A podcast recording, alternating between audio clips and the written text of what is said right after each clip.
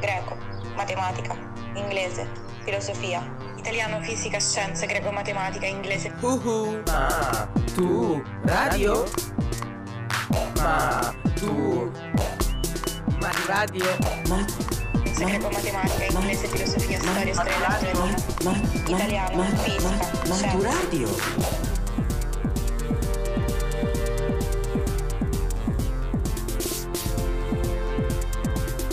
Maturadio, podcast di storia per l'esame di maturità. L'Europa, l'imperialismo e le nuove potenze.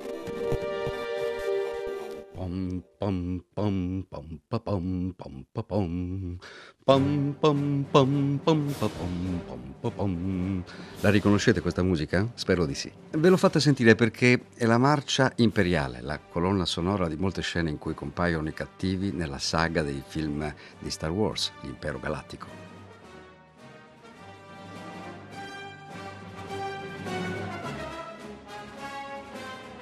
E questa marcia ci fa entrare immediatamente nell'argomento di questo podcast in cui parleremo proprio di imperi e di imperialismo. Di impero galattico ce n'era uno in Guerre Stellari, invece in Europa alla fine dell'Ottocento di imperi ce ne sono molti. Abbiamo ad esempio l'impero tedesco, anche detto Reich, appena costituito, l'impero austriaco, che dal 1867 è chiamato Austro-Ungarico ed era stato il grande nemico dell'unificazione italiana e tedesca. C'è l'impero britannico della regina Vittoria, che ha domini in tutto il mondo e probabilmente in quel periodo è davvero la principale potenza mondiale. E poi c'è anche l'impero russo, così grande che si estende dall'Europa all'Asia.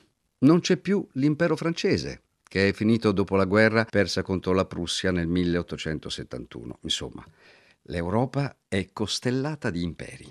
Ma che cos'è un impero? Senza farla troppo lunga, potremmo dire che un impero è un organismo politico che include diversi paesi e popolazioni di diverse nazionalità, governate più o meno direttamente. Gli imperi sono generalmente piuttosto estesi, soprattutto in questi anni. L'impero russo nel 1866 arriva a più di 23 milioni di chilometri quadrati, 6 milioni in più dell'attuale Russia, e l'attuale Russia è oggi la nazione più grande del mondo. E la Gran Bretagna avrà un impero piccolo, è un'isola. Beh, non è così. Pensate che tra la fine dell'Ottocento e gli inizi del Novecento l'impero britannico arriva a un'estensione grossomodo di 30 milioni di chilometri quadrati, un territorio grande almeno il triplo dell'Europa, una bella fetta di tutte le terre emerse. Per questo, oltre che di imperi, dobbiamo parlare anche di imperialismo, ossia di quell'espansione coloniale portata avanti da molte potenze europee proprio in questi decenni finali dell'Ottocento che si arresterà solo con lo scoppio della Prima Guerra Mondiale nel 1914. Questa espansione coloniale avviene non a caso proprio negli anni della Seconda Rivoluzione Industriale. Il primo obiettivo dell'imperialismo è infatti proprio economico, perché serve a sostenere lo sviluppo industriale e commerciale delle nazioni conquistatrici. Serve a supportare grandi eserciti e a mostrare la propria potenza alle altre nazioni. Purtroppo è un'espansione che non riguarda territori disabitati e terre ancora da scoprire. Nella maggior parte dei casi si conquistano e si assoggettano con guerre sanguinose le numerose popolazioni locali sparse per il globo, con le loro culture, le loro società, le loro economie. Ma proprio all'apice del suo potere, l'Europa scopre anche che nuovi imperialismi stanno nascendo, come quello del Giappone o quello degli Stati Uniti, che non sono un impero, ma si comportano come se lo fossero. Per arrivare agli Stati Uniti e al Giappone, però, dobbiamo partire dalla situazione politica europea e da come le potenze europee avevano trovato un nuovo compromesso per vivere in pace dopo la guerra tra la Francia e la Prussia. Torniamo dunque al 1871, alla nascita dell'impero tedesco e alla caduta di quello francese. La guerra franco-prussiana, combattuta tra il 1870 e il 1871, e vinta dalla Prussia, sconvolge un bel po' gli equilibri europei. Per esempio, in Francia cade Napoleone III Bonaparte, l'ultimo imperatore francese, e la nazione deve decidere che forma di governo darsi. Inizialmente viene eletto un governo provvisorio, piuttosto moderato, che tratta la pace con la Prussia e le condizioni di pace sono durissime. La Prussia annette alcune regioni francesi, l'Alsazia e la Lorena, chiede il pagamento di tutte le spese militari sostenute per la guerra, occupa militarmente la Francia finché il debito non sarà pagato.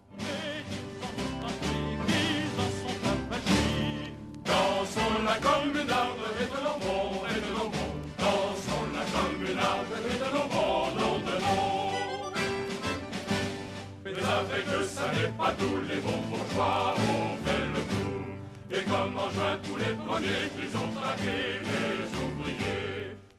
In Francia naturalmente non la prendono tanto bene, soprattutto a Parigi, dove scoppia una ribellione che porta a una forma di autogoverno, cioè ci si governa da soli senza obbedire al governo centrale. Questo autogoverno è rimasto nella storia con il nome di Comune di Parigi famosa più per la novità della forma di governo che per il successo dell'esperienza durata solo due mesi. Nella comune infatti viene avviata una sorta di democrazia diretta e di governo del popolo, una forma che ritroveremo con tinte diverse nelle rivoluzioni russe del Novecento. La comune però dura solo da marzo a maggio del 1871 quando Parigi viene occupata dalle truppe del governo provvisorio, che reprime la ribellione con violenza. Sepolta l'esperienza della Comune di Parigi, la Francia decide infine di tornare a essere una repubblica, quella che viene chiamata Terza Repubblica. Terza perché? Forse vi chiederete. Beh, perché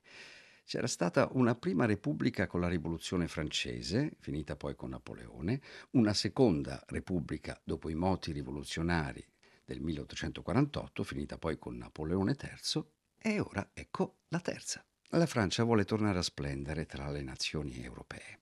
Non ci metterà molto a riprendersi, visto che godrà dello sviluppo della seconda rivoluzione industriale e sarà tra le protagoniste dell'espansione coloniale. Ma la principale nazione del continente europeo è diventata la Germania, che è una grande potenza dal punto di vista militare, dal punto di vista economico e anche da quello industriale. A capo di tutto c'è un imperatore, Guglielmo I, ma il vero leader in questi anni è un primo ministro o cancelliere, come si chiama da quelle parti, Otto von Bismarck, anche detto il cancelliere di ferro.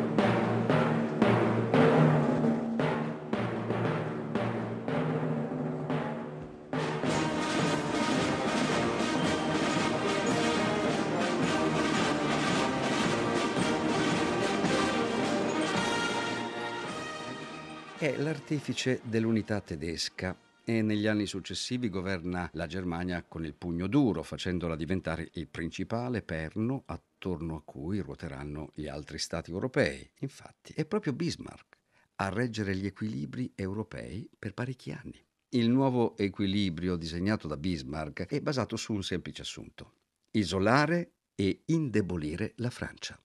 D'altronde non ha tutti i torti. Eh. La Francia nutre non pochi risentimenti verso la Germania dopo il durissimo debito di guerra pagato nel 1871 e la perdita delle regioni dell'Alsazia e della Lorena.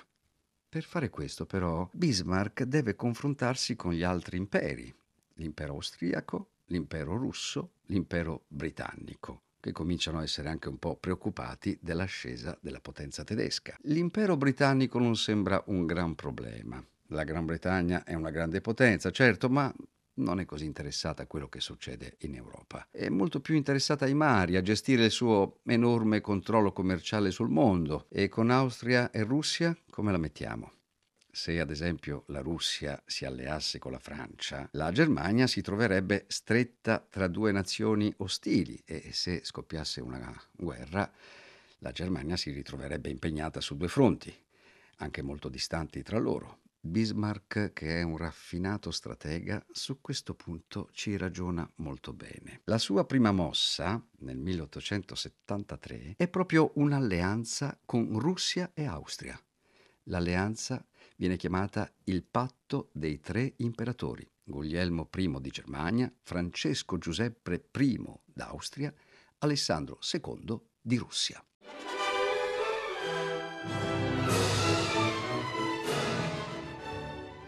Il patto però appare subito fragile perché Russia e Austria hanno entrambe interessi nei Balcani, la regione europea che si trova geograficamente sopra la Grecia. E allora Bismarck convoca tutte le potenze in un congresso a Berlino nel 1878, proprio per stabilire le rispettive aree di influenza nei Balcani. Ma il congresso è anche un esempio molto chiaro della mentalità imperialista e colonialista che sempre più si stava affermando in Europa. Si parla infatti anche di possibili futuri conquiste da parte delle potenze europee.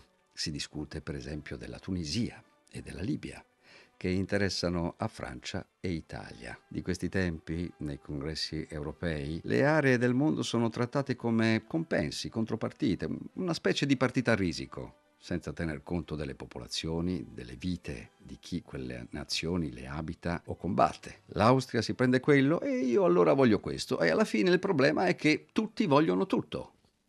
La politica diplomatica di Bismarck non si ferma qui. Le alleanze e gli accordi entrano spesso in crisi. E allora bisogna fare nuove alleanze. Ad esempio nasce la Triplice Alleanza nel 1882 con Austria e Italia, che di fatto durerà fino allo scoppio della Prima Guerra Mondiale. A siglare il trattato per l'Italia c'è la sinistra storica ed è un trattato che scatena molti malumori. Ma come? dicono in molti. Facciamo un trattato con l'Austria che è stata il nostro nemico per tutto il risorgimento?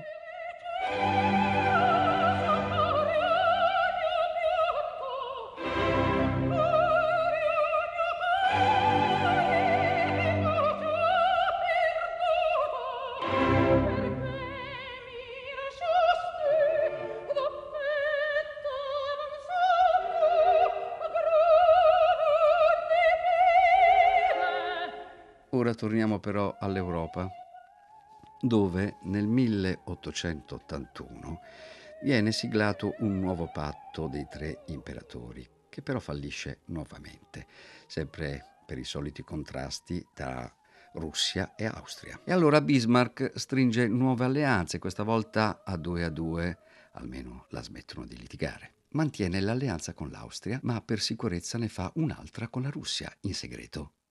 Per capire quant'era complessa la diplomazia dell'epoca, basta vedere il nome dell'accordo tra Germania e Russia, che chiamano Trattato di controassicurazione.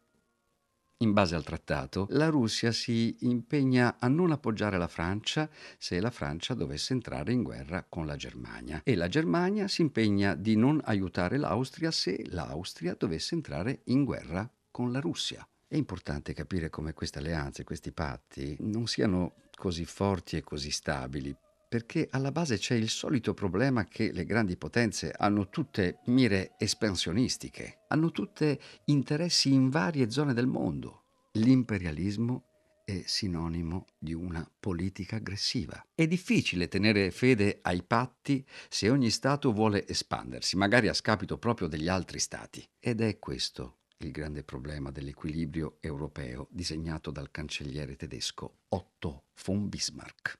L'equilibrio europeo, proprio perché non si basa più solo su quello che avviene nel continente europeo, durerà fino a quando ci sarà ancora del mondo da conquistare, anzi, proprio in questo periodo, tra gli ultimi decenni dell'Ottocento e l'inizio del Novecento, quasi tutte le potenze sono proiettate fuori dall'Europa e sono impegnate nella colonizzazione. L'espansionismo coloniale di questi anni è rapido e intenso. Ad esempio, il continente africano, che è forse quello meno toccato dalla colonizzazione dei secoli precedenti, agli inizi del Novecento diventa quasi ovunque terra di conquista. Ora vi chiederete, perché la rapida colonizzazione europea avviene proprio negli anni della seconda rivoluzione industriale? Gli Stati europei non potevano semplicemente godere dei frutti del progresso tecnologico che stavano vivendo?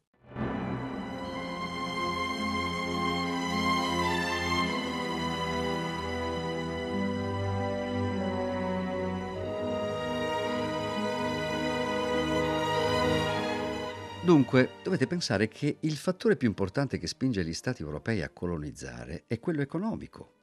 Innanzitutto servono materie prime per l'industria. Ma non solo, si possono ad esempio aprire nuove rotte commerciali per i propri prodotti, anche perché Altre rotte commerciali erano state chiuse, visto che le potenze europee abbandonano il liberismo e abbracciano il protezionismo. Sia chiaro, gli interessi economici sono tutti a favore delle potenze colonizzatrici e non certo delle aree colonizzate. È vero che la colonizzazione porta infrastrutture, tecniche agricole, attività industriali nelle regioni colonizzate, ma è anche vero che queste regioni vengono prese e controllate con la forza e le popolazioni indigene indigene vengono sfruttate duramente. L'espansione infatti è guidata dagli stessi stati nazionali, dagli stessi imperi europei che impongono anche un controllo politico più o meno diretto sulle regioni dominate, ma c'è anche un altro interesse economico.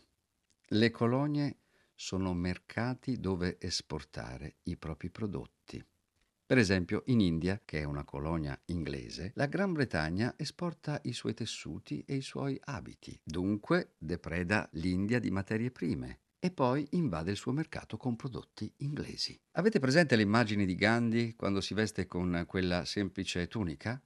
Risalgono ad anni successivi, ma ci sono comunque utili per capire come funzionava l'economia allora. Gandhi si veste come un indiano tradizionale perché decide di boicottare le merci inglesi, smette di vestire come un europeo come forma di protesta contro l'arricchimento degli inglesi. La lotta per l'indipendenza di un paese colonizzato passa anche dalla lotta per l'indipendenza economica. All'epoca, ma anche oggi è così, lo sviluppo economico e la politica di potenza vanno a braccetto sono le nazioni europee stesse che cercano di far sviluppare l'industria e i commerci, anche se sono gestiti da società private. E vanno a braccetto anche imperialismo, protezionismo e colonialismo, perché ogni nazione europea può alzare le tasse per i commerci con gli altri stati europei concorrenti, ossia fare quello che abbiamo chiamato protezionismo e lo può fare perché ha a disposizione materie prime dalle colonie, ma anche un mercato dove esportare le proprie merci. Ma c'è di più. L'imperialismo fa rima con colonialismo, con protezionismo, ma anche ovviamente con militarismo. Lo sviluppo industriale è quello che rende potente una nazione.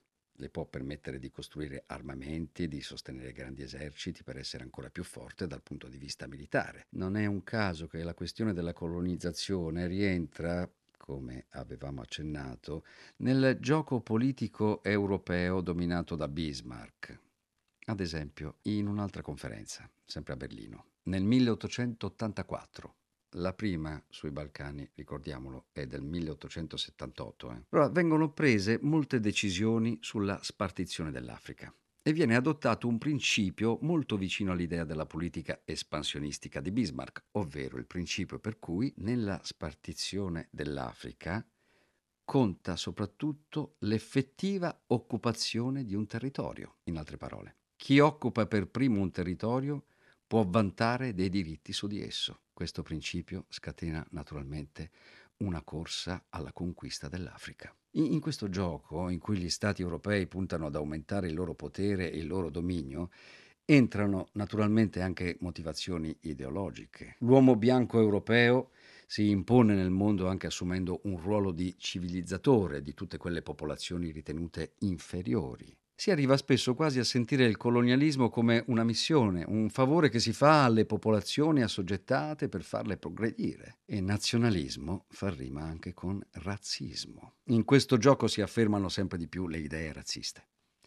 Per cui la razza bianca è vista come razza superiore rispetto alle altre. In pochi anni l'Africa viene quasi totalmente colonizzata. La Francia occupa la Tunisia la Gran Bretagna occupa l'Egitto. Nell'Africa centrale i possedimenti vengono spartiti, oltre che tra Francia e Gran Bretagna, anche tra Belgio e Germania. Nell'Africa meridionale troviamo ancora la Gran Bretagna e la Germania. La spartizione viene fatta in maniera piuttosto grossolana, come se l'Africa fosse una torta da tagliare a fette.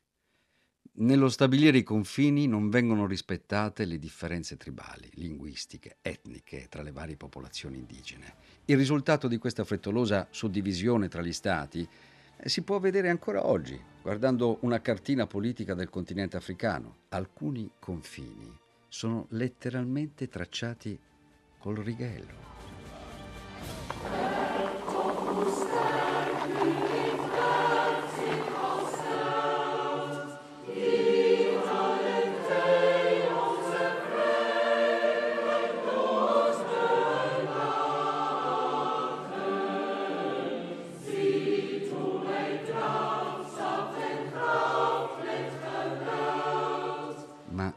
La spartizione non sempre viene risolta con accordi e conferenze. Le, le, potenze entrano spesso in contrasto tra di loro, si rischiano continuamente guerre e alcune scoppiano davvero, sempre rigorosamente fuori dall'Europa. In Sudafrica, ad esempio, sono presenti due realtà. Da una parte c'è una colonia britannica, la colonia del Capo, mentre più a nord ci sono delle repubbliche chiamate repubbliche boere fondate e occupate da colonie di origine olandese. La scoperta di giacimenti di diamanti e d'oro nelle repubbliche boere interessa molto alla colonia britannica supportata dalla Gran Bretagna. E così si arriva allo scontro armato tra i due stati, uno scontro che dura anni. Sono le guerre boere o guerre anglo-boere della fine dell'Ottocento. Alla fine vince la Gran Bretagna e solo successivamente, nel corso del Novecento, verrà trovato un accordo per una convivenza pacifica tra inglesi e boeri, convivenza che naturalmente si baserà sullo sfruttamento delle popolazioni indigene. E solo successivamente, nel corso del Novecento, verrà trovato un accordo per una convivenza pacifica tra inglesi e boeri, convivenza che naturalmente si baserà sullo sfruttamento delle popolazioni indigene. Un'altra grande terra di conquista che fa gola agli europei è l'Asia.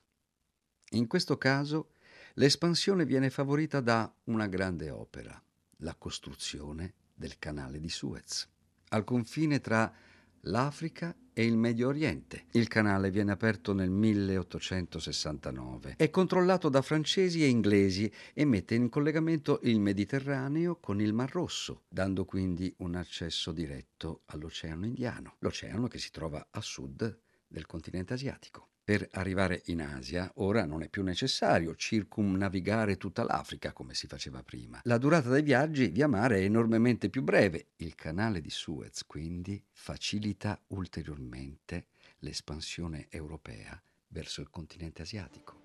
Lift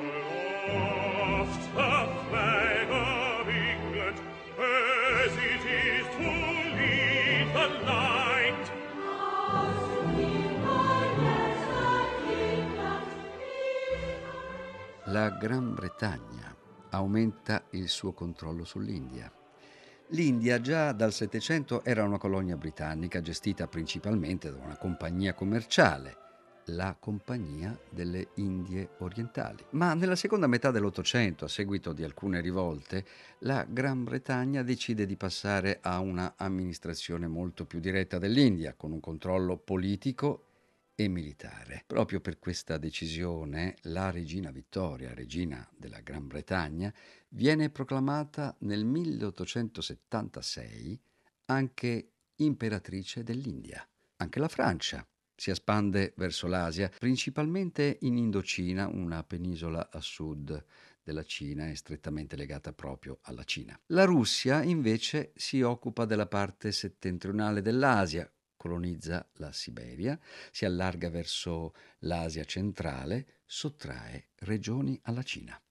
L'impero russo ormai si estende dall'Europa fino all'Oceano Pacifico. Per questo, proprio a cavallo tra l'Ottocento e il Novecento, viene costruita la Transiberiana, una lunghissima ferrovia che va da Mosca a Vladivostok, il porto russo sul Pacifico. Ma proprio sul Pacifico le potenze europee devono cominciare a confrontarsi con altre potenze, questa volta non europee, il Giappone e gli Stati Uniti. Il Giappone è una nazione che per certi versi ha avuto un'ascesa veloce come quella della Germania. Fino alla metà dell'Ottocento era uno Stato che aveva ancora una società e un'economia abbastanza arretrate. Il sovrano di fatto era lo shogun, scritto S-H-O-G-U-N, shogun, e governava insieme a un gruppo di nobili molto ristretto. C'era anche un imperatore, ma contava poco. La principale attività del paese era l'agricoltura e la maggior parte della popolazione era costituita da contadini sfruttati da nobili. Il Giappone, inoltre, era piuttosto isolato e non aveva rapporti diplomatici con l'Occidente, sono proprio le potenze occidentali a cercare il contatto con il solito scopo di aprire nuove vie commerciali vantaggiose per loro. Gli accordi commerciali, infatti, non sono molto buoni per il Giappone e verranno chiamati trattati ineguali. Proprio per questo scoppia una rivolta di feudatari che tra il 1868 e il 1869 ristabilisce la supremazia dell'imperatore. Così, in pochi anni, il Giappone è protagonista di una crescita politica ed economica straordinaria che lo porterà a contendere alle grandi potenze europee il dominio sull'estremo oriente. E proprio verso la fine del secolo il Giappone attacca la Cina, assumendo il controllo di alcune regioni, tra cui la Corea. Le potenze europee naturalmente prendono la palla al balzo e sfruttano la guerra per aumentare ancora di più l'influenza in Cina. La Cina in questi anni si trova in una posizione davvero scomoda, accerchiata da lupi affamati in cerca di risorse e spazi. E per questo proprio in Cina nasce un movimento nazionalista, il movimento dei boxer Esatto, Boxer, Pugili, il nome della società segreta al centro del movimento, con un nome piuttosto evocativo. Pugni della giustizia e della pace. L'intensificarsi delle azioni dei boxer contro gli occidentali, chiamata rivolta dei boxer, alla fine provoca l'intervento delle potenze straniere. Tutte le potenze europee intervengono per proteggere i propri interessi e riescono a domare la rivolta nel sangue. Con loro interviene anche il Giappone. Ma è all'inizio del Novecento che il Giappone fa il salto di qualità, entrando nella Champions League delle potenze mondiali. Intraprende infatti un'azione militare contro uno dei più forti imperi del mondo, la Russia, per alcuni contrasti nell'influenza su una regione, la Manciuria, ancora una volta una regione cinese. Tra il 1904 e il 1905 si svolge la guerra russo-giapponese e il Giappone vince, ottenendo ulteriore potere sul continente asiatico. Ma non è tanto per le conquiste territoriali che la notizia sconvolge l'Europa, è che per la prima volta una potenza asiatica aveva sconfitto una delle principali potenze europee. Anche il Giappone è ora un impero con cui dover fare i conti. Un'altra potenza invece ha fatto da intermediario per la pace tra Giappone e Russia sono gli Stati Uniti d'America e presto comincerete a sentirli sempre più nominare. Facciamo un passo indietro per capire meglio com'era la situazione nel continente americano. Ma prima di diventare una potenza mondiale a tutti gli effetti, gli Stati Uniti hanno dovuto affrontare una durissima guerra civile. Nella seconda metà dell'Ottocento, infatti, in alcuni stati americani, principalmente del sud, era ancora consentita la schiavitù la principale coltivazione degli stati del sud era il cotone e le grandi piantagioni erano lavorate da milioni di schiavi afroamericani. Gli stati del nord sulla costa atlantica erano invece totalmente diversi. Avevano grandi centri urbani come New York, Boston, Filadelfia. Basavano la loro economia principalmente sull'industria e sul commercio e soprattutto avevano abolito da tempo la schiavitù. La vittoria alle elezioni del Partito Repubblicano antischiavista e vicino agli interessi del Nord porta alcuni stati del Sud a uscire dall'Unione per formare una confederazione indipendente. Scoppia così una guerra civile, la guerra di secessione, che dura dal 1861 al 1865. È una guerra durissima, forse la prima guerra totale moderna, vengono impiegati milioni di soldati e muoiono centinaia di migliaia di persone. Alla fine però vincono gli stati del nord e gli stati del sud sono ora costretti a tornare nell'Unione. Gli Stati Uniti cominciano così la loro crescita come grande potenza e, forti anche di una grande esperienza militare come quella della guerra civile, si lanciano nella loro espansione. La prima direzione è naturalmente l'Ovest, il famoso Far West dei film, che gli Stati Uniti arrivano a occupare interamente con una serie di spedizioni militari contro i nativi, gli indiani d'America. Ma gli Stati Uniti guardano anche fuori dal proprio continente, certo rispetto alle potenze europee hanno qualche problema in più con la giustificazione di un'espansione coloniale. Gli stessi Stati Uniti erano delle colonie e avevano dovuto fare una guerra per liberarsi dal dominio europeo, quindi quella statunitense è un'espansione ancora non così violenta come quella europea, ma comunque efficace che permette agli Stati Uniti di estendere la propria influenza sia nel Pacifico sia verso gli altri stati delle Americhe. Verso la fine del 1895 gli Stati Uniti supportano i cubani contro i dominatori spagnoli e Cuba diventa uno Stato indipendente protetto da loro. Sempre per via di questa guerra contro la Spagna, gli Stati Uniti ottengono altre due colonie spagnole, Porto Rico, nei Caraibi, e le Filippine, nel Pacifico. E sempre nel Pacifico Verso la fine del secolo, gli Stati Uniti si annettono le Hawaii. La crescita e l'aggressività del Giappone in Estremo Oriente e la sempre maggiore importanza degli Stati Uniti negli equilibri mondiali sono un'avvisaglia di quello che succederà nel Novecento. Proprio all'apice del suo potere, l'Europa ha cominciato a perdere importanza e gli stessi contemporanei cominciano a rendersi conto che il mondo non ruota solo attorno all'Europa. La corsa europea alle colonie poi crea anche molti motivi di insoddisfazione tra le stesse potenze europee. C'è chi ha ottenuto di più e chi ha ottenuto di meno, imperi più grandi e imperi più piccoli. E allora crescono ancora di più le tensioni nella stessa Europa, tensioni che la porteranno dritta verso un suicidio collettivo, la Prima Guerra Mondiale, che segnerà definitivamente il declino degli imperi europei. Ma di questo avremo modo di riparlarne.